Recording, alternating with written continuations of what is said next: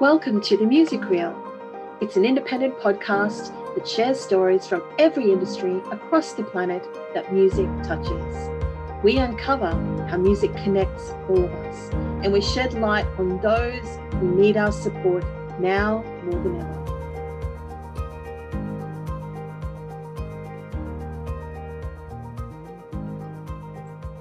Welcome to the Music Real. I'm your host, Nicola Burton. I am very excited for my guest today. I'm speaking with Emily Ulman, who is the managing director and the programmer for the award winning online music festival Isol-Aid. Emily, finally, we get to have a chat. It's lovely to meet you.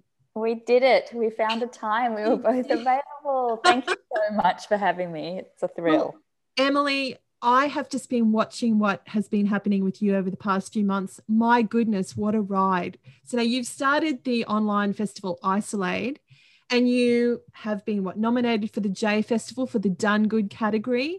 You are now today you're being documented in what the Melbourne Museum in the yeah. State Heritage. My goodness, there's a lot happening. Melbourne Awards and AIR Awards and Music AIR Awards. Awards and yeah. So let's, let's, talk about the AIR Awards. Now that's an outstanding achievement award. Congratulations! I mean, Thank in a you. few short months. So there's not much you haven't done in this industry. There's not much that you haven't done, right? Think about it. not anymore. It's feeling that way. Not anymore. So let's start with that moment when that spark of inspiration happened. You thought, I'm going to do this online festival. Tell me how it came about and all the things you had to go through to get Isol-Aid up and running. Well, so the pandemic had sort of just reached our shores uh, in Australia, and slowly but surely everything was closing. Venues were shutting down, um, tours were being cancelled. I'm, amongst other things, I'm the programmer of uh, for the Brunswick Music Festival in Melbourne, and so we were able to sort of get away with the first week of programming going ahead unscathed, but then we had to cancel the second week. Um, I was also programming another venue in Brunswick, and all of the shows there had to be cancelled. And so, yeah, some friends and I were chatting, and their tours were being cancelled, and all sorts of things were just being closed all around us. And it was just sort of the mentality of like the show must go on. Let's just rally together and just put on one weekend of music. Um, and we sort of were toing and froing about the format, and we decided that Instagram was probably the most accessible and you know for the artists themselves, but also audiences to be able to access and yeah and then, and then the other kind of um, motivation for doing Isol-Aid that first weekend in march was also to raise money for support act. And if some listeners aren't aware um, support act is australia's only not-for-profit um, that looks after musicians and music workers. So all of the people who work behind the scenes who yeah whose livelihoods really depend on shows happening, like all the riggers and the lighting people and the techs and the engineers, as well as the musicians, of course. And they have a 24 hour support line. Anyway, they're a vital, vital resource for the music industry in Australia. And so we really wanted to raise awareness and money for them as well. So that's how it kind of came about way back wow. when, in nine months ago in March and those nine months have gone through gone so fast and so many of us still believe that we're back in march because life kind of stopped for our industry didn't it? Absolutely. Yeah so that's exactly what, right. what kind of challenges did you experience when you first started with this first because you'd never done anything like this before right? No nothing like this. None of us had. And um, yeah so it was very much like a steep learning curve lots of troubleshooting as we were going and also kind of um, you know keeping up with the technology as it was developing because way back then in march you couldn't actually watch um, instagram live videos on desktops or laptops and so you really had to be on your phone. It was a, quite tricky to explain to people how to access the festival and lots of people confused and giving up and finding that really tricky. So lots of challenges lots of explaining people the premise of the festival. Um, and yeah, so, but that feels like so long ago. And also, it feels like yesterday. It's this weird kind of, I know, yeah, melting of time into, yeah. It is. It's been this weird year. But you recently spoke at Big Sound and you were yes. talking about how the face of Australian music has actually changed. So I'd love to hear from you, given that you've done this festival, you've had this incredible experience going through all of the challenges. What do you think's ahead for us? What's the future of our industry facing? You know, we still have significant challenge ahead. What are your thoughts? Um, yeah, absolutely. So yeah, so that panel was called "Facing the Change," and yeah, we're discussing yeah exactly that, that what what the future is going to look like. And I think it's quite interesting because you know, as you know, Victoria has been in such a different situation to the rest of the country, and so while we were in this strict strict lockdown and you know not able to leave our houses for longer than an hour and not leave our five kilometer radius. You know the other parts of the country have you know been living in somewhat relative freedom and without this constant you know fear and unknown of, of what next. And so in some ways i feel like we do have a bit of a template. We sort of know that for at least the next little while shows will be smaller capacity. They will be um, physically distant. For the most part they'll be seated and you know adhering to all of the um, you know the cleanliness and hygiene and um, sanitizing and all of that. Um, the restrictions at the moment are that musicians obviously have to be physically distanced themselves. They all has, have to be masked apart from the singer. So I think we do know sort of what we're kind of in for in the short term.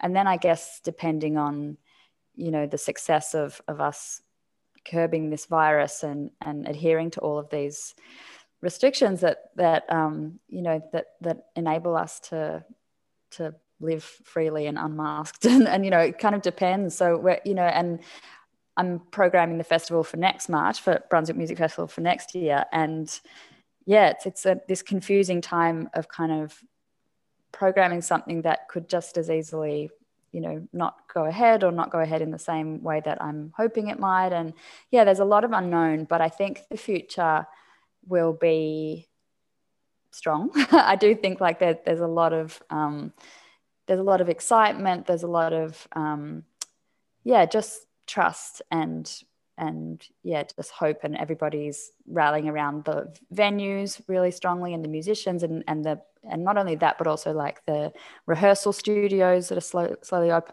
opening up again. And because so many different facets of the industry are affected when the live music sector goes down um, you know and the recording studios. Yeah anyway so things are slowly opening up and i think it'll take a little while for full confidence to resume, but it will. It will, and you're right. And and the thing is that whatever challenges you have, they do make you stronger, don't don't they? And we look, we as an industry, we've never had it easy. We kind of have to create our own way anyway. So we're probably best positioned to level up and leverage this experience we've had.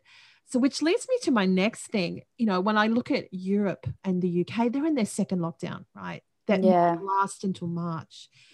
So in I, I would be horrified if that happened to us next April, right? So what yep. do you think we need to do? I guess almost to fingers crossed prepare for something as well. Do you think that the Isol-Aid Festival is a great little blueprint, perhaps for all of us to follow in preparation? Um, I mean, I guess there that's there's quite a bit in that com- uh, in that question to unpack, and I guess. Um, yeah, there's a bit of lockdown fatigue in Victoria, especially. So there is that, but there's also kind of the very recent reminder of how devastating and awful and hard that lockdown was. So I do think that there is this, um, you know, reticence to completely let our guard down, guards down, and you know, I think people are cautious, and I think that will continue for a little while. And I think you know, just being kind of relaxed, but also you know simultaneously vigilant i think that's the only answer. I think um, taking these measured steps to make sure that we're really in a, so, a strong and, and secure position to be opening up to more um, audiences. And the other thing I think is like obviously the outdoor um, situation, you know, the outdoor um, gigs and festivals and things will put us in good stead to you know, to be able to have bigger shows and, and things like that. But, you know, heading into summer in Australia, that means that we'll, you know, have that opportunity to. Fingers crossed. Yeah, exactly. so, yeah. Know, yeah. But, you know, as, you know, the virus can, it's un, it's unpredictable, it's unknown. And so it's really, I think like all of the measures of, of, um, of what's it called? Like the tracing? Yeah the contact tracing and all of those things will also mean that hopefully if little um, pockets of the virus do pop up that we'll be able to kind of um, ring circle or whatever they're calling them. Like just yeah just kind of put put those little spot fires out as they arise. Um, Yeah, but, I, be, but also going back to the question about the future of music i do think that um, yeah, that government support is going to be really important. I think that musicians um, and the music community are always at the forefront of, of bailing out and raising money for other um, issues and other, you know, terrible emergencies and things that arise. So I do think that, you know, it's our turn now where we've done it really tough and we've suffered this whole time. And so many musicians out of work and all of the different facets of the industry from the promoters the agents the booking um, yeah the booking agents managers labels on and on and on. You know every single part of the industry has done it so tough. So um, yeah i just think that all of these bailout packages and things like i know gambling's often the first one that in sporting you know events get all of this money and attention, but hopefully, you know, we'll be on that list too. Well, I'm glad that you brought that up. I've had a chat with um, Senator Sarah Hanson Young yesterday, and she blew my mind because she said the government has no understanding of our industry and It's they'll bizarre. support, you know, Mur- Murdoch's media empire, they'll support sporting, but they don't really get the whole infrastructure and ecosystem that we're dealing with. And, you know, it's such a good point that you've brought up. When the shit hits the fan, we're the first ones to put our hand up, right? But yeah, exactly. who's actually there to put their hand up to help us right now. So, in terms of that, what are your thoughts on what you think the government needs to do to perhaps step up and say, hey, you guys have really, it's been super challenging for you. What do you think they need to do for us?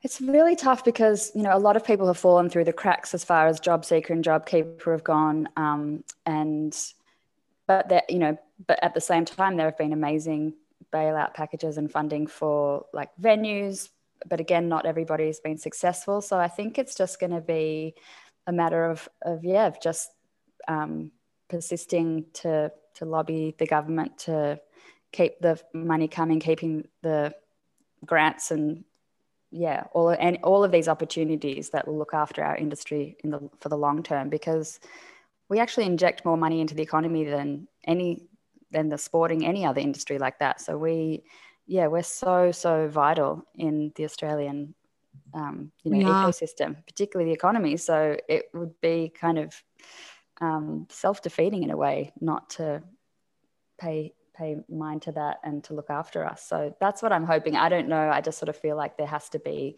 um, a long term approach, not just kind of throwing money at the situation early because it, it'll take a while. It's going to take a long while for us to recover.